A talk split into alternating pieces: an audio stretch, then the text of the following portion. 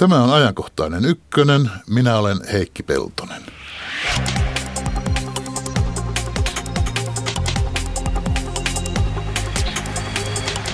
Oppivelvollisuus iän nostamisesta 17 vuoteen on jo päätetty. Lopullisen hallituksen esityksen pitäisi valmistua pikapuoliin. Mutta aikeen ympärillä on epäilyksiä ja varauksia. Mikä oikein kaihertaa? Kohta kuulemme, mitä mieltä opettajat ja opiskelijat ovat. Maapallon neljän ja puolen miljardin vuoden historian aikana on tapahtunut viisi suurta massasukupuuttoa. Syynä ovat olleet niin asteroidit, jättimäiset tulivuoren purkaukset kuin suuret ilmastonmuutokset. Mutta onko seuraavan aiheuttajana ihminen? Onko nyt meneillään uusi, kuudes joukkosukupuuttoaalto? Se kenties selviää runsaan puolen tunnin päästä. Lähetysikkunamme avautuu juuri. Tervetuloa ajankohtaiseen ykköseen Olli Luukkainen. Kiitoksia. Opetusalan ammattijärjestön OAJin puheenjohtaja. Ja tervetuloa Milla Halmes Suomen lukiolaisten liitosta. Kiitos. Sosiaalipoliittinen sihteeri. Ja vielä tervetuloa Antti Seitamaa Sakki rystä Suomen ammattiin opiskelevien liitosta. Paljon kiitoksia. Sinä olet koulutuspoliittinen asiantuntija. On meillä tässä asiantuntijoita. Oppivelvollisuusikää siis ollaan nostamassa nykyisestä 16 vuodesta 17. Siitä seuraisi, että kun nyt oppivelvollisuus yleensä päättyy siihen, kun peruskoulu on suoritettu, niin jatkossapäin näin ei olisikaan. Jotta oppivelvollisuus täyttyisi, niin kaikkien pitäisi hakeutua jonnekin opiskelemaan peruskoulun jälkeenkin. Oppivelvollisuus päättyisi sitten kesken tämän seuraavan vaiheen. Pakko ei olisi käydä lukiota tai ammatillista oppilaitosta loppuun saakka, mutta ensimmäinen vuosi kyllä. Sitä ajattelisi, että tämmöinen lisäsivistyksen antaminen ilahduttaisi kovasti kaikkia koulutuksen kanssa tekemissä olevia, mutta ei ole näin. Nihkeästi suhtaudutaan näihin kaavailuihin. Sitä ei aina saa selville, että vastustavatko vastustajat oppivelvollisuuden pidentämistä ylimalkaa vai hiertääkö vain tämä juuri nyt esillä oleva opetus- ja kulttuuriministeriön malli hoitaa asioita, mutta nyt otetaan selvää. OAJin puheenjohtaja Olli Luukkainen. Ovatko opettajat sitä mieltä, että oppivelvollisuudeksi riittäisi nykyinen, että jatkakoot peruskoulun jälkeen opintojaan, ketkä haluavat yhteiskunnan heitä siihen kummemmin velvoittamatta? Osa opettajista on sitä mieltä, osa on sitä mieltä, että täytyisi tehdä ratkaisuja, jotka tukevat niitäkin nuoria jatkamaan opintoja, jotka eivät muuten sitä tekisi. Meillä on tuhansia nuoria, jotka valitettavasti perusopetuksen loputtua, eli ysiluokan jälkeen käytännössä, niin eivät jatka opinnoissaan heti, eivätkä myöhemmin. Ja kaikki tehdyt selvitykset osoittavat, että heidän elinikänsä on lyhyempi, he tarvitsevat sosiaaliturvaa enemmän kuin muut kansalaiset keskimäärin, heidän työuransa ovat lyhyempiä, heidän työllistyvyytensä heikompaa, heidän terveystilanteensa heikompia. Jopa armeijan suunnasta olemme kuulleet, että ylivoimaisesti suurin osa näistä armeijan varusmiespalveluksen keskeyttäneistä on sellaisia, joilla ei ole toisen asteen tutkintoa. Niin tämä on saanut nämä, nämä melko tuoreetkin selvitykset saaneet meidän ajattelemaan, että tarvitaan uusia toimia ja oppivelvollisuus ikään nostaminen olisi sellainen, koska se ei laske suoraan siitä putoamaan. Ja kun yksikin vuosi tulisi lisää, niin tos, uskomme, että tosi moni heistä jatkaisi. Siis te kannatatte oppivelvollisuusien nostamista? Me kannatamme, mutta me, meillä on reunaehtoja siihen, millä mallilla se tehdään. Mä tiedän sen, koska kun lukee tästä annettuja tästä vireillä olevasta uudistuksesta kirjoitettuja lausuntojakin, niin mutta sana ja kuitenkin sana toistuvat sille tuhkatie. Ja monet alkavat sille, hieno homma, mutta, mutta, mutta ja kuitenkin. Antti Seitamaa, vastustavatko ammattiin opiskelevat oppivelvollisuuden pidentämistä vai kannattavat? Kannattavat. Et tota, meidän mielestä tässä on kyse universaalisti hyvästä asiasta ja tota, op, niin kuin oppivelvollisuusien nostaminen, niin kuin Olli tuossa äsken sanoi, niin, niin, niin tota, se on niin kuin perusteltua, koska ihmiset, ihmiset tota, on käynyt selville, että tämä perusasteen varas jääviä työllisyysaste on tällä hetkellä niin kuin huolestuttava ja että täytyy saada, täytyy saada siihen ratkaisu, toimiva tehokas ratkaisu ja tämmöiset kohdennetut toimenpiteet ei välttämättä ole tähän asti toiminut, joten tämmöinen niin kuin vähän raskaampi, tehokkaampi, suurempi nosto on perusteltu. Millä Halme vastustavatko lukiolaiset oppivelvollisuusien nostamista vai kannattavatko? Suomen lukiolaisten liitto vastustaa tätä oppivelvollisuusiän nostamisesitystä tällaisena, kun se on nyt opetus- ja kulttuuriministeriöstä annettu.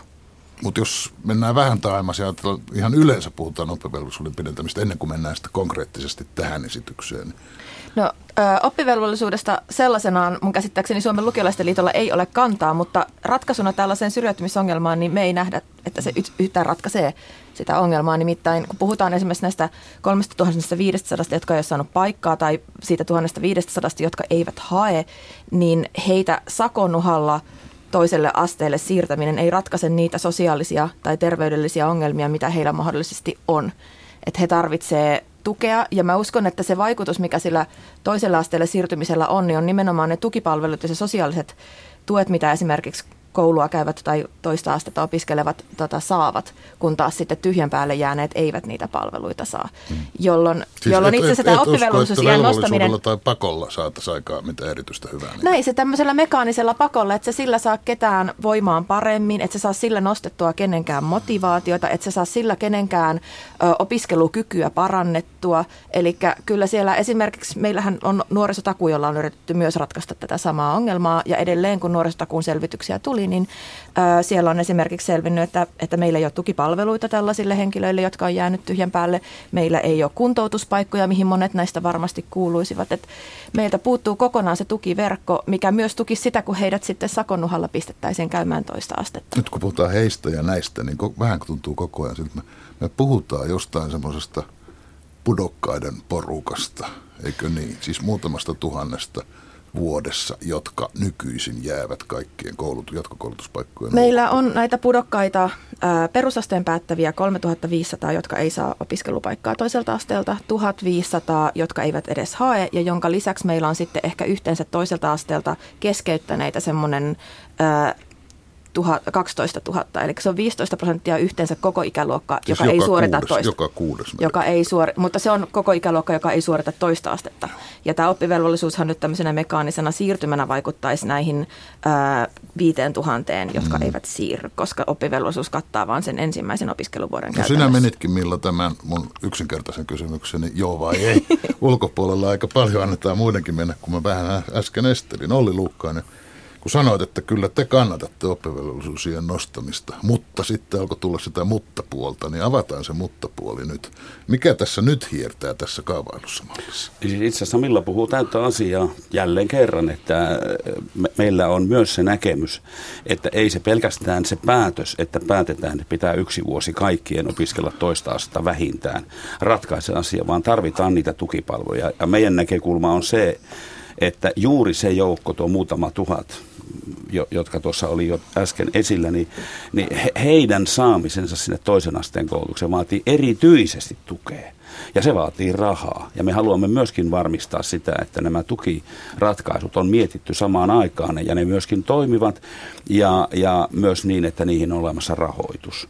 Mutta niin kuin periaatteena, että siinä ei lasketa putoamaan, niin me, niin kuin äsken sanoin, me uskomme siihen, että sitä hyvin moni nuori jatkaisi opintojaan eteenpäin. Nythän tässä on tämmöistä kalapalikkia ollut näistä kustannuksista, mikä kuuluu mihinkin piikkiin. Ja se on aika paljon semmoista poliittista slangia. Tosiasia kai on sekin, että osa näistä ratkaisuista, joita on nyt liitetty oppivelvollisuuden nostoon, niin on oikeasti sitä nuorisotakuun toteuttamista, josta jo on olemassa päätökset. Ja tästä muuten tuleekin sitten se haitari niistä, mikä maksaa minkäkin verran. Mm kuraattoripalvelut, opiskelija- ja oppilashuoltopalvelut, erityisesti opinto-ohjaus ovat sellaisia, joita, joita on välttämätöntä vahvistaa sekä perusopetuksen osalta, mutta erityisesti siellä toisella asteella, jotta siitä ei tule pakollista säilytyspaikkaa näille, joita tässä yritetään nyt niin sanotusti pelastaa. Mä haluan heittää ilmoille tämmöisen kysymyksen, että mistä me tiedetään, että tämä oppivelvollisuusiän nostaminen ei auta näitä ongelmissa oleviin nuoriin. Et mun mielestä tota, mun mielestä ei ole mitään näyttöä siitä, että viimeksi oppivelvollisuutta pidennettiin yli 20 vuotta sitten, sitten tota 99 prosenttia näistä, joita se koski, on suorittanut tämän pidemmän oppivelvollisuuden. Ja tota, mutta sitten sen jälkeen me ollaan yritetty ties mitä, me ollaan niinku lisätty ohjausta, lisätty siihen resursseja ja näin, mutta fakta on edelleen se, että perusasteen varaa jää yhtä, paljon, yhtä suuri osa väestöstä kuin 80-luvulla. Eli nämä ei ole toiminut tämmöiset kohdennetut toimenpiteet. Me tarvitaan jotain isoja ratkaisuja tähän, että me saadaan tämä, tämä tilanne selvitettyä. Siis sinä Antti se, että mä uskot siihen velvollisuuden ja pakon voimaan. Siitähän tässä on aika paljon kysymys. Joo, kyllä. Mä näen, että se on niin kuin perusteltu tässä tapauksessa. Että, että, tota, mä ajattelen, että, että tota, tässä on, tässä on jotain tehokasta, iso pakko tehdä, koska tämmöiset kohdennut toimenpiteet ei ole saanut aikaan sitä vaikutusta, joka olisi, niin kuin, joka olisi riittävä mm. tämän, ongelman, tämän ongelman ratkaisemiseksi.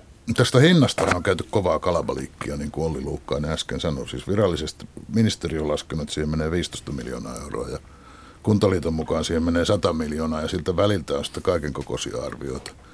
Mutta niin, tota, tota... sitä on aika omituisesti noussut tässä ikään kuin pääasiaa tai mitä se maksaa. Siis vähän tuntuu että uudistuksen vastustajat käyttävät keppihevosenaan tätä hintaepäselvyyttä, kun eihän mikään suuri uudistus toteutuessaan, eihän se mm. tasan sitä maksa, mitä silloin etukäteen arvioitiin. Se Kysymys on ehkä siitä. Hinta muuttuu jonkun kokoiseksi, että tota, eihän näille muutamalle tuhannelle pidennetyn oppivelvollisuuden takia koulua edelleen käyville uusia kouluja sen tämä tarvitse rakentaa. Ja tuskin hirveätä määrää uusia opettajakaan palkata, vai pitääkö? Mun mielestä tässä on ihan yhtä lailla periaatteesta kysymys, että siinä on myös yhdenvertaisuuskysymys. Eli tällä hetkellä ää, ajatus on ilmeisesti se, että oppimateriaaleja saadaan, saadaan tota niin, oppimateriaalihintojen hintoja poljettua alas sillä, että oppimateriaaleja kierrätetään mikä mä ehkä kyseenalaistan vähän, kun ajatuksena kuitenkin on, että lukio on esimerkiksi kolme- tai neljävuotinen, jonka, jonka aikana sitten pitää se kerrata se opiskeltu asia ja kirjoittaa.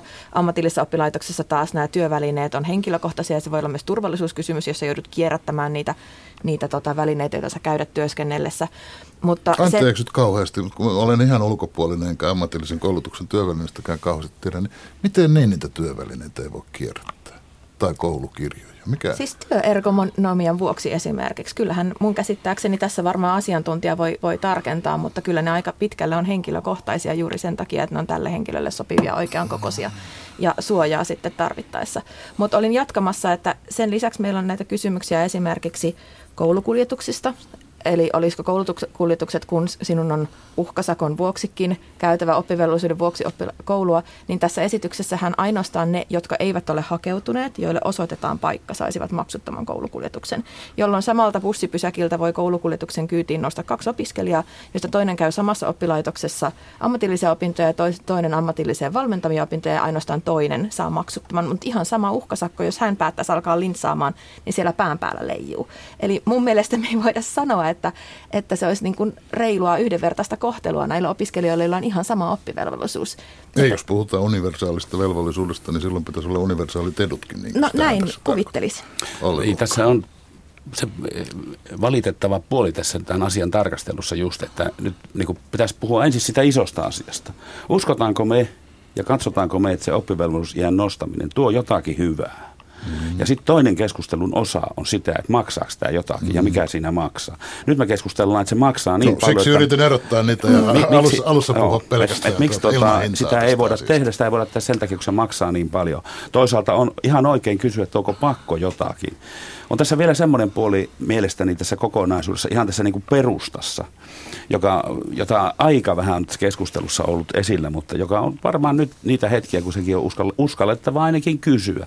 Se on se, että tämmöisen syrjäytyneen ihmisen osalta niin se inhimillinen kehitys osoittaa, ne tilastot, selvitykset osoittaa, mitä kaikkea siinä tapahtuu. Viittaan siihen elinikään, sosiaaliturvan tarpeeseen, työllistymiseen näin. Mutta on se yhteiskunnan kannalta aikamoinen lasku myös, joka sitten tulee näistä henkilöistä, jotka syrjäytyvät, eivät pääse tähän niin sanottuun keskivertokansalaisuuteen mukaan työelämään ja niin edelleen. Niin minä katson kyllä näin, että se lasku kannattaisi maksaa ennakoiden, tai se, se lasku on pienempi ennakoiden. Jos me saadaan tämä elämänhallinnan taidot opiskelun kautta vahvemmiksi ja saadaan se työ, työhön suuntautuminen vahviksi, niin se lasku kannattaa maksaa. Muistutan, että meille aikanaan tehtiin peruskoulu, joka on loistava kertomus suomalaista kouluhistoriaa jota myös vastustettiin erittäin voimakkaasti aikanaan, ja nyt kaikki sitä kiittelevät. Mä... Mm, ja tämän suhteen mun mielestä niin kuin kansainvälinen sen trendi on tässä aika selkeä, että Suomessa on niin kuin Euroopan lyhyimpiä oppivelvollisuuksia. Ja tota, mä luulen, että, että ulkomailla ollaan, ollaan ymmärretty, että, tota, että tämä on semmoinen, mikä kansantaloudellisesti on järkevää ja se ikään kuin me ei voida olettaa, että tämmöiset vaatimukset, mitkä kohdistuu opiskelijoihin, ää, tietoa, taitoon liittyvät tämmöiset kehitys, että se tulisi jotenkin vähenemään, vaan toisinpäin. Nyt on kai niin, että kuitenkin jos kansainvälisesti verrataan, niin eroa on ennen kaikkea siellä alapäässä. Kyllä siinä on suom- suomalaiset Eikä niin, lapset Suoma, ovat Suomen koulussa selkeästi. alkaa myöhemmin. Alkaa myöhemmin ja suomalaiset lapset ovat per vuosi selkeästi o- esimerkiksi OECDn keskiarvoa vähemmän koulussa. Eli oppitunteja on vähemmän kuin Niin kun on kansainvälisesti. niin pitkät kesälomatkin, mikä johtuu tietysti siitä, että teillä opettajilla pitää olla niin pitkät kesälomat. Se ei ihan suoraan siihen koulupäivien määrään liittyy, vaan koulupäivän ihan, ihan asiaton piikittely otetaan pois. Mutta siis tätä inhimillistä tragediaahan ei kiellä kukaan, eikä myöskään sitä, että syrjäytynyt nuori maksaa yhteiskunnalle valtavasti. Mutta äh, kyllähän kun meidän... tässä katsotaan näitä kustannuksia, niin mä ymmärsin Tolli Luukkainen tarkoitti jonkun verran sitä, että jos ei katsotakaan vain Kyllä. koulun kustannuksia, vaan katsotaan jonkunlaisia yhteiskunnallisia kokonaiskustannuksia. Kokonaiskuvan tarkastelu olisikin Ko- kouluun, kouluun panostettu raha saattaa taas olla säästöä jossain muualla. Sosiaalitoimen rahoissa ja muissa. Si- kokonaiskuvan tarkastelu olisikin tässä tapauksessa nyt kauhean toivottavaa. Nimittäin mitä nyt me ollaan Suomen lukiolaisten liittona kritisoitu ehkä eniten on ollut nimenomaan tätä valmistelua, joka on ollut aivan liian kiireinen. Jos meillä on poliittinen tahtotila tehdä tällainen merkittävä suuri uudistus, niin miksi se pitää juosta tällaisella tahdilla läpi, kun ei ole siihen varattu resursseja? Sehän tuli aika yllättäen loppujen lopuksi sieltä budjettiriihestä, että nyt, nyt sitten tässä kahdessa vuodessa polkastaan tällainen oppivelvollisuuden nostaminen. Se hallituksen esitys oli, oli puutteellinen. Siinä ei ollut tarkasteltu nimenomaan esimerkiksi suhdetta nuorisotakuuseen tarpeeksi ja niitä olemassa olevia politiikkatoimia ja niitä, että minkälaisia esimerkiksi äm, tällä hetkellä nuoreen kohdistuvia ää, rangaistuksia on siitä, että jos hän ei hakeudu oppilaitokseen tai, tai töihin jo olemassa siitä, että hän ei voi saada toimeentulotukea tai työmarkkinatukea ja, ja vastaavia, joten tota, tämä kokonaisuuskuvan tarkastelu olisi nimenomaan toivottavaa. Ehkä olisi tarkoitus, tarkoituksenmukaista ottaa jonkinlainen hengähdystauko, miettiä, että mistä kaikesta nimenomaan että, että tämä on varmaankin, sen, jos tämä on sen arvoinen uudistus, niin laitetaan siihen tarvittavat resurssit, mistä Olli Luukkainen minusta puhuu todella hyvin, ja sitten tehdään ne päätökset. Että tällainen tehdään ensin päätös, joka johtaa opiskelijoiden kohdalta epäoikeudenmukaiseen kohteluun, epäyhdenvertaiseen kohteluun, ei ole kyllä niin kenenkään etu ja aiheuttaa vaan pahaa mieltä. Ja mä pahoin pelkään, että silloin kun meillä ei ole riittäviä tukitoimia, meillä ei ole näille nuorille, jotka, jotka tässä nyt sitten – pakon edessä ohjataan johonkin koulutusalaan, niin meillä ei ole heille ehkä niin kuin sopivia kohdennettuja toimia, koska meillä ei ole olemassa sellaista. Ne on, heidät on tällä hetkellä laittamassa valmentavaan koulutukseen tai valmistavaan koulutukseen. Monien tapauksissa kuntoutus voisi esimerkiksi olla parempi ratkaisu tai joku heille sopiva. Et ei myöskään, se ei lisää opiskelumotivaatiota tai opiskelukykyä, että sut pakon edessä ohjataan jonnekin, minne et itse ole hakeutunut ja mikä ei sovi sulle. Et pitäisi... Onko se, kulkeeko, se, kulkeeko se raja juuri tässä kohtaa? Mä vaan tarkoitan sitä, että eikö peruskoulun viimeisellä luokalla tai toiseksi viimeisellä luokallakin ole semmoisia nuoria ihmisiä, jotka ei mielellään käy koulua ja joihin pätee kaikki se, mitä äsken sanoit. Että pitääkö heidän väkisin sinne mennä? Varmasti on ihan totta, mutta peruskoulussahan on, on siellä, peruskoulun sisällä on nämä tukitoimet, kun taas sitten tämän, tämän jälkeen siinä on, siinä on nivelvaihe, jossa nämä päättyy. Ja, ja tota niin, mä ehkä itse kokisin, että, että jos tätä esitystä mietittäisiin vähän enemmän, niin siitä voisi tulla paljon paljon parempi. Harvoin kuulee sanottava, että joku uudistus, jotain uudistusta ollaan panemassa toimeen liian nopeasti, kun yleensä tuntuu siltä, että mm. kaikki vatkuttuvat ja vitkuttuvat ja että me kritisoimme sitä. Olli Luukkainen. Niin näistä kustannuksista, että tässä on nyt, tämähän on hirveän vahvasti poliittisestikin näyttää värittyneen tämä asia ja keskustelu. Ja nyt on siis tarpeen julkisesti ja selkeästi määritellä, että mikä liittyy, mitkä kustannukset oppivelvollisuuden nostamiseen ja mitkä siihen, jotka sen nuorisotakuun toteuttamiseen. On puhuttu esimerkiksi, Kuntaliitto on laskenut, tarvitaan tuhansia opiskelupaikkoja lisää. Periaatteessa nuorisotakuussa nämä paikat on jo taattu jos, jos ne paikat, nuorisotaku toimii ja paikat on taattu, niin heistä tulee euronkaan kustannuksia. Mm. Mutta tarvitaan paljon poliittisia päätöksiä, että ne suunnataan ne paikat toisella tavalla. Ja se on sitten taas sitä poliittista päätöntekoa, mutta se, se, se matematiikka so, so, toimii niin, että esimerkiksi pääkaupunkiseudulle tarvitaan voimakkaasti lisää ammatillisia koulutuspaikkoja, jotta niitä paikkoja yleensä ottaen kaikille on. Ja mistä ne paikat otetaan? Siirretään siis tuolta haja-asutusalueilta joita siellä varsinkin lukiossa jonkun verran on yli, yli sen määrän, mitä siellä tällä hetkellä käytetään. Toinen on nämä ohjauspalvelut. Siis tarvitaan opinto-ohjausta vahvasti, tarvitaan ysiluokalla, tarvitaan yläkoulun puolella peruskoulussa, mutta niin kuin äsken sanoin, tarvitaan en, enemmän vielä kuin nyt toisella asteella. Niin onko se oppivelvollisuuden nosta, nostosta johtuva kustannus, vai onko se, se sellainen kustannus, joka pitää, jos nuorisotakuu hyvin hoidetaan, niin hoitaa joka tapauksessa. Mm. Tästä tulee nämä kymmenien, jopa sadan miljoonaa erot. Mihin piikkiin kustannuksia laitetaan. Mutta tukipalveluita tarvitaan varmasti enemmän. Oli oppivelvollisuuden nosto sitten se päätös tai ratkaisu tai ei. Olli Lukainen puhui tästä kuntiin kohdistuvista. Mä taas puhun ehkä kustannuksista, jotka kohdistuu näihin yksilöihin, että joutuu itse maksamaan siitä oppivelvollisuudesta Kyllä, tämä ero meillä tarkastelussa oli, mutta Kyllä. molemmat on totta. Mä en usko, että kukaan tämän pöydän äärellä on eri mieltä siitä, että me kaivattaisiin lisää rahaa tähän. Samoin siihen, että tässä on niin kuin äärimmäisen monta palaa liikkeellä samaan aikaan niin kuin toisella asteella. Mä voin mainita ihan muutaman. Esimerkiksi tämän oppivelvollisuusien lisäksi niin nämä ammatillisen koulutuksen rahoitusjärjestelmä on muutoksessa, lukion osalta se on muutoksessa, kohta laitetaan noin koulutuksen järjestämisluvat sisään, jotka käytännössä tarkoittaa sitä, että järjestäjäverkkoa tullaan supistamaan. Ja tämä kaikki tulee tapahtumaan seuraavan parin kolmen vuoden aikana ja ne vaikutukset tulee olemaan massiiviset. Et sen jälkeen kun tämä on muuttunut, niin toisen asteen koko kenttä tulee olemaan hyvin erinäköinen. Ja kaikki on siitä huolissaan, koska tota, pelätään, että, että ne tahattomat seuraukset, mitä täältä tulee, aiheuttaa loppujen lopuksi lisäkustannuksia pitkällä tähtäimellä, koska ihmisiä putoaa tässä välistä. Mutta sen takia mun mielestä näiden muutosten keskellä oppivelvollisuusien nostaminen on hyvä juttu. Se, se, tota, se tukee sitä, se tukee sen nuoren jatku, jatkumoa ja sen koulutusta. Ja tota, Tuossa puhuttiin aiemmin näistä koulutuspaikoista, eli tästä koulutustarjonnasta ja paikkojen lisääminen. Mun mielestä paikkojen lisääminen ei itsessään ole ratkaisu tähän ongelmaan. Siis eikö ole niin, oikeastaan, että jos minä olen väärässä, mutta siis näitä täyttämättömiä lukiopaikkoja ja ammatillisen koulutuksen paikkoja, niitähän on, että en sanoisi pilvin pimein. On, on, mm. kaikille on, on jo paikka. Kaikille on jo paikka. ja niitä tässä yhteydessä on sanottu suunnattavan alueille, jossa niitä lisää tarvitaan. Eli maan sisällä siirreltäisiin paikkoja. Mm. No, siis koulutustarjonnan vähennys on ollut olennaisesti pienempi kuin ikäluokkien pieneneminen. Mm. Ja, tota, ja sitten mitä tulee tähän... Niin kuin siis näihin... tilaa kouluissa olisi on, sinänsä. On. Joo. Ja, ne ei ja välttämättä vaan ole oikeissa paikoissa. Mm. Jossain on tilaa, jossain Laskennallisesti ei. on tilaa. Siis, siis, siis, jos, jos, jos, jos vertaillaan näitä niin kuin että viimeksi kun lisättiin näitä koulutuspaikkoja, eli opetusministeri Sar- Sarkomaan aikana ammatillista koulutus lisättiin 2008-2009 yli 5400 opiskelijapaikkaa. Itse asiassa kaikki yhteensä yli 12 000 paikkaa tuli Joo. lisää. Ja siis se maksaa about 46 miljoonaa euroa ja, ja tota, tässä oli tarkoitus, että joka, jokaiselle peruskoulun päättäneellä on paikka. Mutta silti tässä toisen asteen ulkopuolelle jäi 2009 suurempi osa peruskoulu, peruskoulun päättäneistä kuin 2007 silloin, kun tämä aloitettiin. Tämä makso, tähän on mennyt satoja miljoonia. Tämä on niin tämmöinen ihmiskoe, jonka mun mielestä inhimilliset tragedia, mikä tästä seuraa, että, että tuhansia opiskelijoita putoaa ulos tästä järjestelmästä. Se on niin kuin, ei siinä ole, ei siinä ole mitään kysymystäkään siitä, että oppivelvollisuus ikään pitää nostaa. Putoaa? Miksi putoaa? Onko se järjestelmän vika? Nyt mun täytyy sanoa ääneen Varhaiskasvatukseen tarvitaan jota, lisää rahaa. Semmoinen asia, jonka sanoja on vaikea löytää, mutta kun kuuntelee tätä, seuraa tätä keskustelua. Niin, siis jos oppivelvollisuusikää nostetaan, niin silloinhan ajatellaan, että saadaan koulua käymään sellaiset nuoret, jotka eivät nyt sitä koulua käy. Enimmäkseen me emme ollenkaan puhu kaikista niistä muista – 16 vuoden ikäisistä nuorista ihmisistä, jotka käyvät koulua, oli, oli oppivelvollisuusikä 17 tai ei, joka on enemmistö tätä porukkaa. Me puhumme koko ajan vähemmistöstä, siitä, että pudokkaat nostetaan mukaan porukkaa.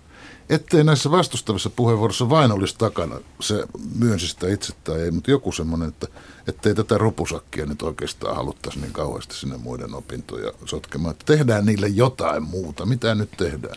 Mä en... Pannaan etsivän nuorisotyön partiota etsimään niitä ja niille tehdään jotain ihan omia juttuja. Ja... Mä en pidä tuosta ajattelusta, koska... En minäkään pidä, mutta kun, kun en minä löydä koskaan ketään, joka sen sanoisi ääneen, niin mun täytyy itse piirtää se piru tuohon seinälle. Mutta mehän ei voida koskaan tietää, että kuka se on se putoaja ja minkälainen. Aivan, toki sen, me, sen, sen takia te, toki me voidaan tehdä tällaisia stereotyyppisiä kuvia henkilöstä, jolla vaikka sosiaalinen tausta on jo nuoresta asti, sanotaan sieltä varhaiskasvatuksesta asti antanut sellaisia merkkejä, että, että hänellä on, voi olla oppimisvaikeuksia ja ei ole ehkä kotoa tullut semmoinen, niin kuin, meillä on hyvin lukemiseen eri, er, edelleen niin kuin nojautuva koulutusjärjestelmä ja siihen on ehkä tullut kannustusta ja muuta, mutta toisaalta siis kuka tahansa voi pudota jossain vaiheessa. Se on me, se vaihe, missä meillä on nivelvaihe, on hirveän vaikea ikä.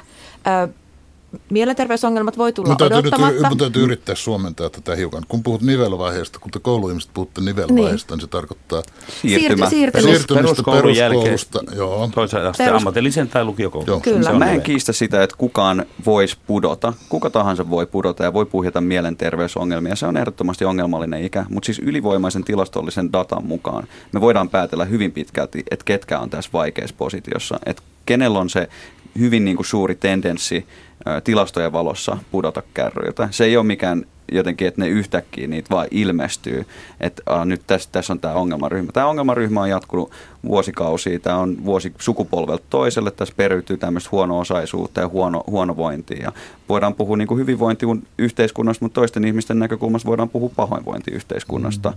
Ja nämä, jotka tänne tippuu, tämä muutama, muutama tuhat, niin ne ei välttämättä ole niin kuin että niiltä puuttuu jo- joku semmoinen kyky ohjata omaa elämäänsä. Se tarkoittaa vaan siinä, että, että tarvitaan varhaiskasvatukseen lisää rahaa, jotta koulutusjärjestelmä saisi näistä nuorena tarpeeksi kiinni. Ja mä en näe, että oppivelvollisuusikä, iän nostaminen on mitenkään poissulkee näitä muita toimenpiteitä. Ehdottomasti me halutaan siihen rahaa, me tarvitaan siihen resursseja, kaikki tietää sen.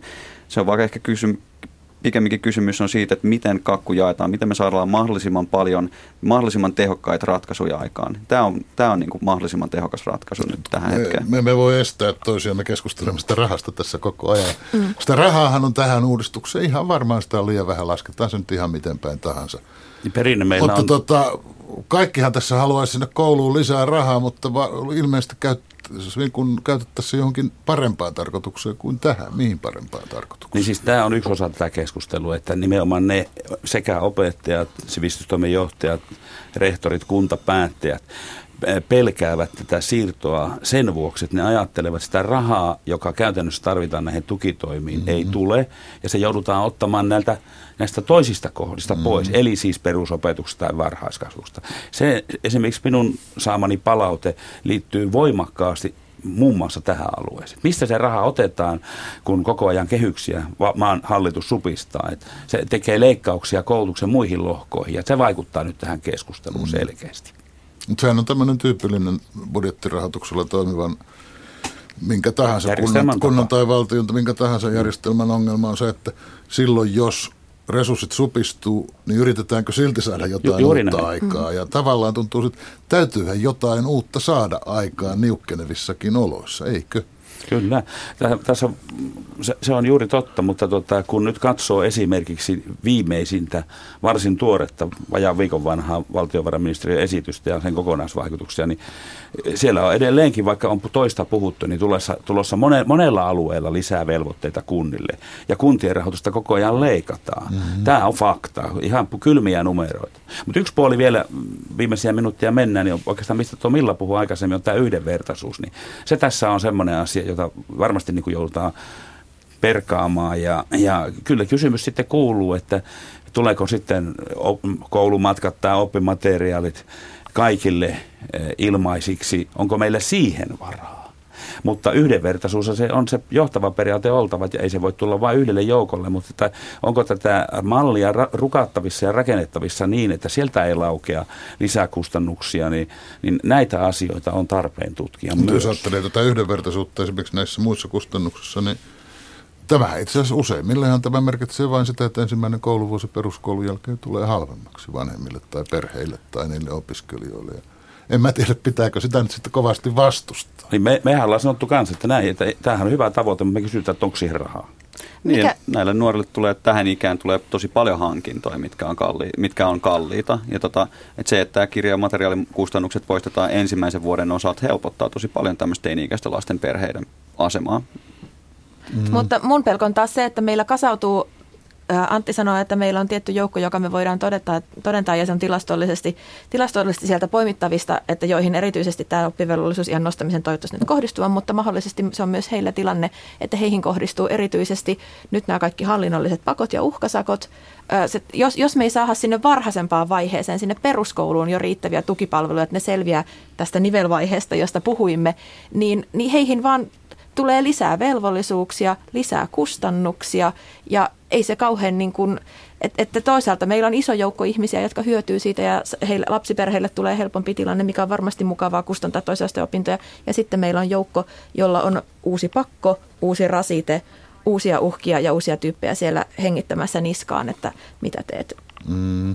Mutta mihin te nyt sitten nämä haluttomat nuoret työntäisitte, jos näiden joukossa, ja varmaan näiden joukossa ihan aidosti on sellaisia nuoria, jotka tätä nykyään eivät halua hakeutua toisen asteen koulutukseen? Joskus ennen vanha olisi päässyt tehtaaseen töihin ilman kummempaa koulutusta tai rakennustoimaan mestarilta saattoi kävellä kysymään sekamiehen hommia, mutta ei nyt taida päästä valintamyymälän kassallekaan 16-vuotiaana. Pitäisi olla 18, kun olutta myydään. Mihin se nuori ihminen menee? Kyllä meillä on, me, meidän ei keksiä tähän uusia ihmeellisiä rakenteita. Meillä on kymppiluokkaa, meillä on ammatillinen koulutus, lukiokoulutus, sitten meillä on joustavaa perusopetusta. Näitä, on, näitä malleja on rukattava niin, että nämä kaverit, nuoret ihmiset haluavat siellä käydä ja saavat siellä henkilökohtaista tukea ja ohjausta ja pääsevät niin kuin kiinni tähän elämän syrjään oikein kunnolla. Mm. Ei mitään uusia systeemeitä, mutta näitä vanhoja malleja niin parannetaan. Samaa mieltä, mutta voimakkaammilla tukipalveluilla siihen. Kyllä. Sehän on siis suuri filosofinen kysymys tietysti, että pitääkö olla pakkoa, pitääkö yhteiskunnan pakottaa, pitääkö sellaista velvollisuutta ylipäätään olla kuin oppivelvollisuus. Ehdotan, että emme tästä huolimatta nyt tähän pakon olemukseen mene tässä keskustelussa. Mutta yleensä ollaan kuitenkin sitä mieltä, että oppivelvollisuus on eli siis yhdenlainen pakko, että se on ollut suomalaiselle yhteiskunnalle hyväksi. Eikö tämä ole erittäin yleisesti jaettu käsitys, ainakin tämän pöydän mutta jos on näin, niin onko se hyväksi vain ja nimenomaan 16 vuoteen, ei 17? Tai pitäisikö oppivelvollisuus jossain vaiheessa ulottaa 18 vuoteen asti, niin sitten sen jälkeen ihminen on täysi-ikäinen, tehköön mitä tekee. Pitäisikö? Kyllä tämä tarkastelu on tarpeen tehdä jatkossa. Mä uskon, että tämä itse asiassa historia aikana osoittaa, että tämä oppivelvollisuusjään nostaminen yhdellä vuodella tulee olemaan välivaihe kohti sitä, että, että koko toisen asteen tutkinto suoritetaan jollain mallilla, mikä se sitten onkaan. Niin joku velvoittavuus lisääntyy siinä suunnassa. No, onko sinä Antti Seitamaa, että sanoo välivaihe? Joo, no Suomen ammattiin opiskelevien liitolle ei ole tähän mitään tarkkaa kantaa vielä, mutta kyllä mä näen, että 18-vuotiaaksi se voisi olla myös perusteltu jatkossa siirtyy. Ehkä tämä on niin kuin ensimmäinen askel tähän suuntaan ja tämä on mun mielestä oikea suunta. Milla Halme, mitä mieltä sinä olet? Mä en usko, että tässä tarkastelussa merkittävää on se ikä, vaan ennemminkin se, että miten tämä meidän koulutusjärjestelmä toimii nyt ja miten se halutaan toimia jatkossa, kun poimitaan ne nuoret siihen kyytiin. Että tällä hetkellä nämä rakenteet, mitkä meillä on, niin ne ei kauhean hyvin taivu tähän oppivelvollisuusiän nostamiseen ja niitä ollaan tarkasteltu kokonaisuutena aivan hirveän, no liian vähän. Että se ei ole oikeastaan se ikä, jos ikä ei ole kysymys. valmiita, valmiita tuota rakenteita, semmoisia kuin mitä Olli Luukkainen tässä äsken sanoi. Eikö me niillä pärjätä? Val, sä tarkoitat nyt näitä kymppiluokkaa ja, ja vastaavia Mm, siis toki, toki me, me niillä sillä tavalla pärjätään, että, että tota, niin se, se on hyvä paikka, minne nuori voi esimerkiksi se kymppiluokka mennä miettimään jatkoansa. Mutta edelleenkin mä en tiedä, että onko se ikä se merkittävä kysymys, kun me puhutaan syrjäytymisen ehkäisystä, vaan se, että jokainen löytää itselleen sen mielekkään opiskelupaikan, josta ponnistaa eteenpäin. No lakiesitystä oppivelvollisuusjään nostamista, sitä kirjoitetaan kuitenkin opetus- ja kulttuuriministeriössä ja uudistuksen on määrä toteutua heti ensi vuonna. Yllätyksiäkin ehkä voi matkalla tulla, mutta tällä aikataululla me luulemme nyt edettävän. Kiitos teille kaikille Antti Seitamaa, Milla Halme, Olli Luukkaan. Olkaa hetki tässä vielä, kun tuo Iida Ylinen poimii meidän kuuntelijakommentteja lähetysikkunasta, niin voi olla, että sillä on jotain, johon teidän viisauttanne tarvitaan. Iida, terve. Tervehdys. Lähetysikkunassa aihetta lähestyttiin hyvin monelta kantilta. Opetar kysyy, voiko yksi vuosi todella saada muutosta aikaan oppilaan sisäisessä motivaatiossa. Ja lisäksi korostettiin koulutien alkutaipaleen merkitystä seuraavasti. Vuodella oppivelvollisuuden loppupäässä ei ole mitään merkitystä. Ensimmäisinä kouluvuosina lapsi oppii terveen suhteen oppimista ja työntekoa kohtaan. Niihin vuosiin pitäisi satsata ja ylläpitää saavutettua tulosta. 15- tai 16-vuotiaana ei voi tehdä enää mitään sirkustemppuja. Mm. No, onko kaikki mennyt jo hukkaan, jos on ollut hukkaan mennäkseen sillä? Samaa mieltä pitkälti tuon kanssa, mutta että kyllä siellä perusopetuksen viimeisinä vuosina kanssa nähdään monia kehityskulkuja, jotka rupeaa menemään vinoon ja niihin pitäisi iskeä heti kiinni. Mun täytyy sanoa, eikö tämä aika masentava ihmiskäsitys siis se, että kaikki on menetettyä jo, jos 15-vuotiaana on jotenkin niin kuin joltain osin pudonnut kelkasta. On masentava, mä en usko siihen, mutta, mutta niin kuin sanottu, niin siellä kokeneet opettajat kertovat ja näkevät sitä, että ketkä tarvisivat erityisesti niitä palvelu, tukipalveluita, henkilökohtaista ohjausta tukea muussakin kuin opiskelussaan, siis elämän hallinnassaan. Siellähän ne, ehkä ne ongelmat hyvinkin usein on. Nyt täytyy vielä yksi asia ehkä tähän korostaa, että suurin osa, ylivoimaisesti suurin osa meidän lapsista ja nuorista voi hyvin ja elämänhallinta hyvällä tolalla ja he haluavat mennä opinnoissaan eteenpäin. Että tämä niinku vaan leimaa missään määrin meidän kaikkia lapsia ja nuoria. Tässä on kysymys sellaista joukosta, jonka omat voimat eivät taida riittää ja niiden auttaminen. Selvä. Iida, onko vielä jotain, mitä Kyllä, perusasioiden äärellä lähetysikkunassa liikuttiin myös. Nimittäin nimimerkki ADHD kysyy, kuinka paljon pudokkaissa on luku- ja kirjoitusvaikeuksia. Jos nämä eivät toimi, koulutuksella ei ole edes edellytyksiä. Tämä asia olisi hoidettava kuntoon. Sovitaan, että olisi eikä kommentoida sitä sen enempää. Hyvä, kiitos lähetysikkunassa kommentoineille, joita tietysti oli muitakin kuin nämä, mutta mennään me nyt vähän tässä eteenpäin. Iida, pääsen sinulta kysymään. Mm. Sähän epäilemättä tiedät, montako massasukupuuttoa maapallon historian aikana on tapahtunut. No kuudes ilmeisesti tulossa. Oot kuunnellut tämän lähetyksen ensimmäisen minuutin. Mikä käsitys sulla on? Onko nyt meneillään kuudes joukkosukupuuttoaalto? Ää, no asia en sen tarkemmin tunne, mutta toisaalta mulla on semmoinen maalikon näkemys, että eikö se osittain kuulu myös luonnon kiertokulkuun, että lajeja tulee ja menee. Hmm. No voisit olla viisaampi, jos kuuntelisit tarkkaavaisesti radiota. Mm. Niin, olisit kuunnellut Samppa Korhonen, pitää selvittää tätä asiaa jo muutama kuukausi sitten, mutta kun tässä ollaan tämmöisen opetusalan ihmisten kanssa, niin sanotaan, että olkoon kertausopintojen äiti. Samppa Korhonen ja evoluutio-paleontologian professori Mikael Fortelius.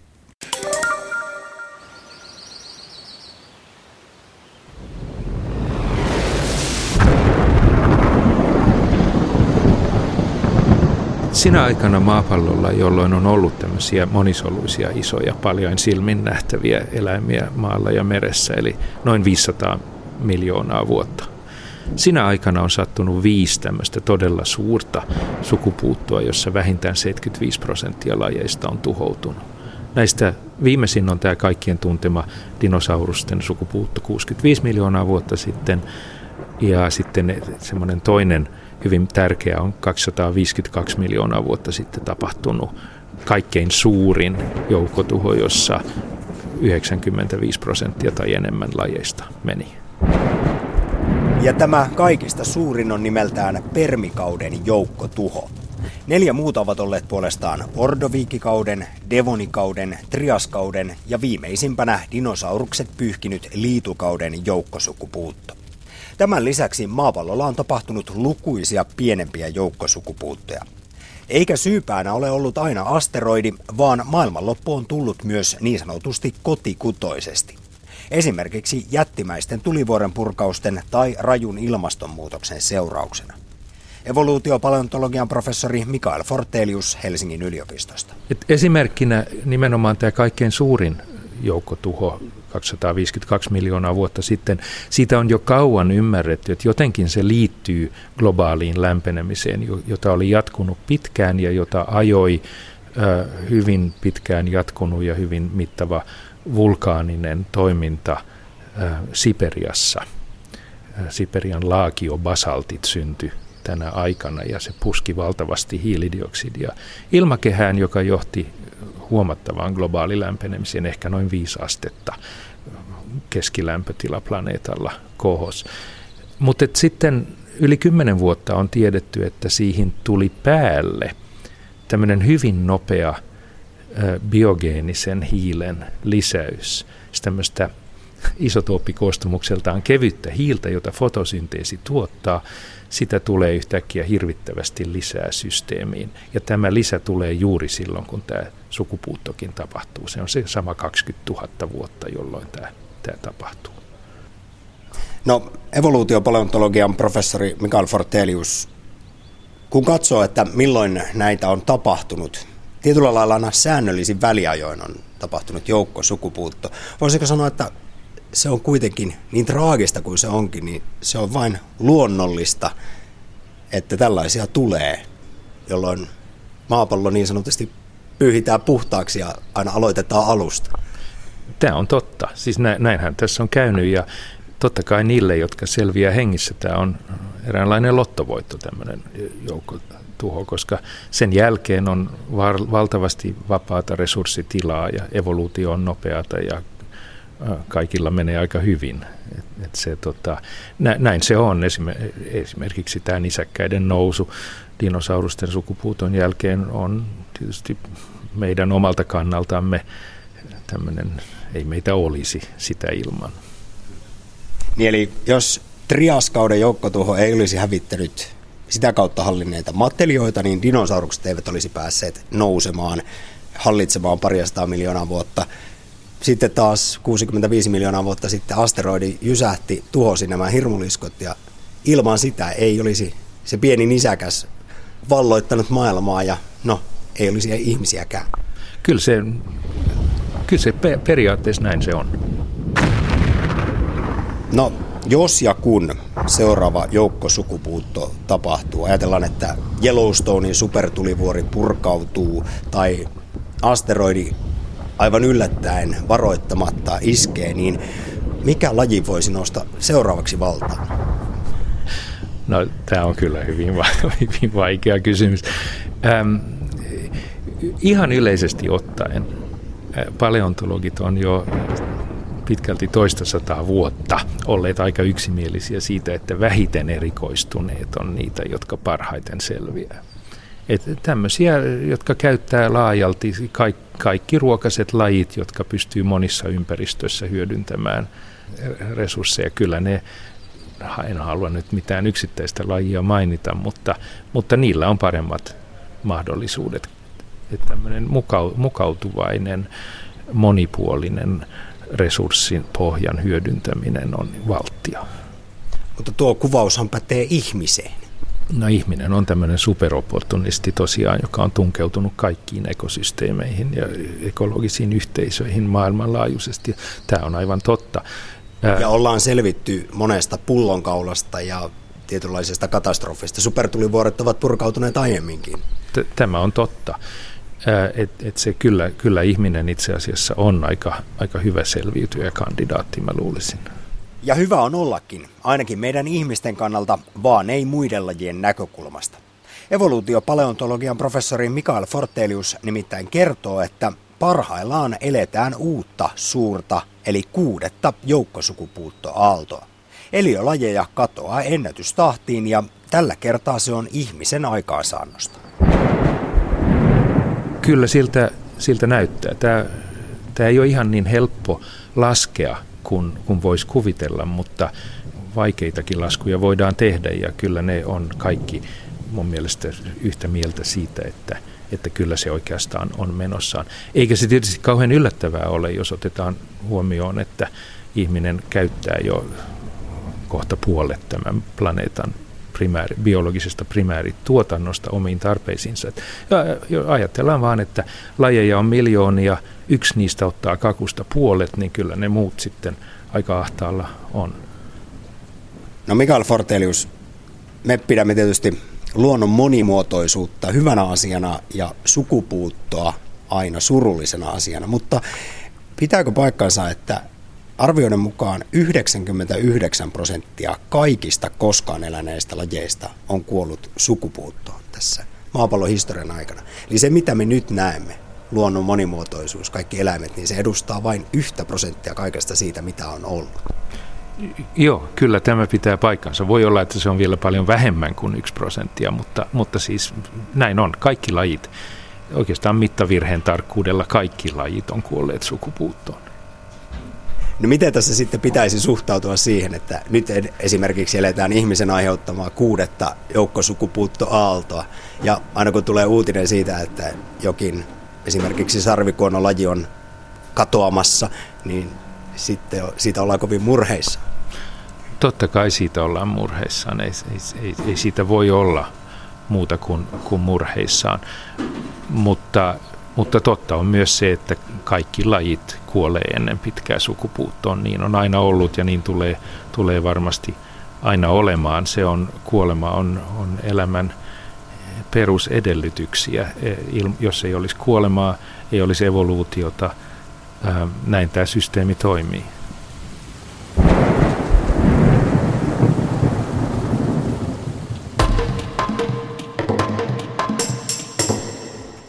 Haastateltavana evoluutiopaleontologian professori Mikael Fortelius. Oppivelvollisuus iästä olivat keskustelemassa Olli Luukkainen OAJ, Antti Seitamaa ammattiin opiskelevien liitto ja Milla Halmen lukiolaisten liitto. Lähetyksen rakensivat kanssani Petri Keijonen, Tuomas Vauhkonen ja Iida Ylinen. Minä olen Heikki Peltonen.